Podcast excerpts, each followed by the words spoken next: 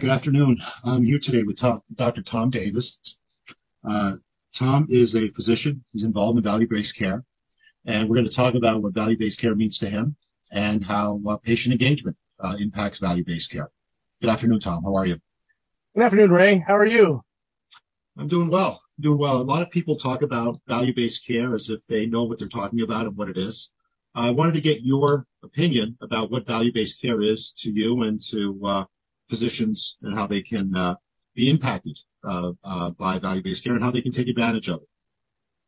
Well, Ray, this has been something that has been under discussion for decades. What is value in healthcare? And the government, who is the final indemnifier of healthcare uh, in our nation today, has decided that value is what's left over after you have provided care to a given beneficiary under a fixed budget. So your net performance is what is defined as value. Now, there is a journey to get to that model, but at the end of the road, that's what that model is. How much is left over uh, after you've cared for a given beneficiary under a budget? And the challenge with value-based care is to collect the data that you need to make sure that that budget is accurate and reflects the actual disease burden and risk associated with a given beneficiary.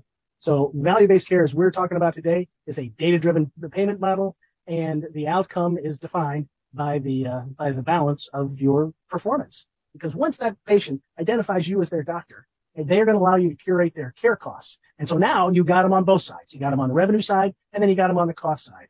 And for those folks that are beyond the edge of the map that really have never engaged with you, that journey begins with a tool like Precision is offering.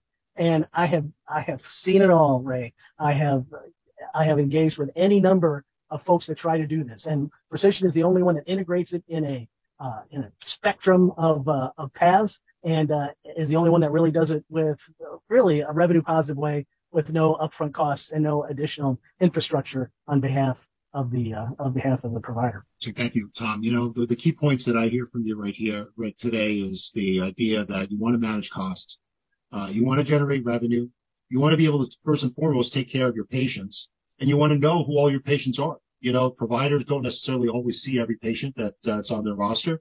Uh, they may end up seeing 30 to 40% of their patients. They may only see certain plans that are engaged with the patients on behalf of these, on behalf of their providers.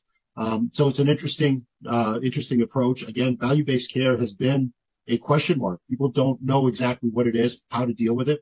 And I think that you've put an interesting, uh, put out some interesting clarifications and provided some clarity on how to approach it.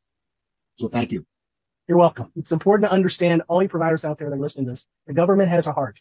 It understands that there is an expense associated with pivoting from value-based care, from a fee-for-service to value-based care. So there are any number of different revenue opportunities, short-term revenue opportunities to help you fund that pivot. The challenge is, of course, investing in your own resources in order to capture those revenue streams.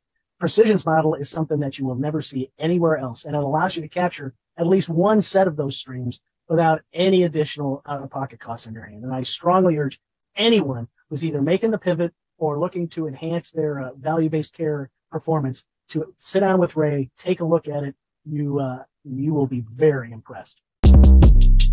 Shortcast Club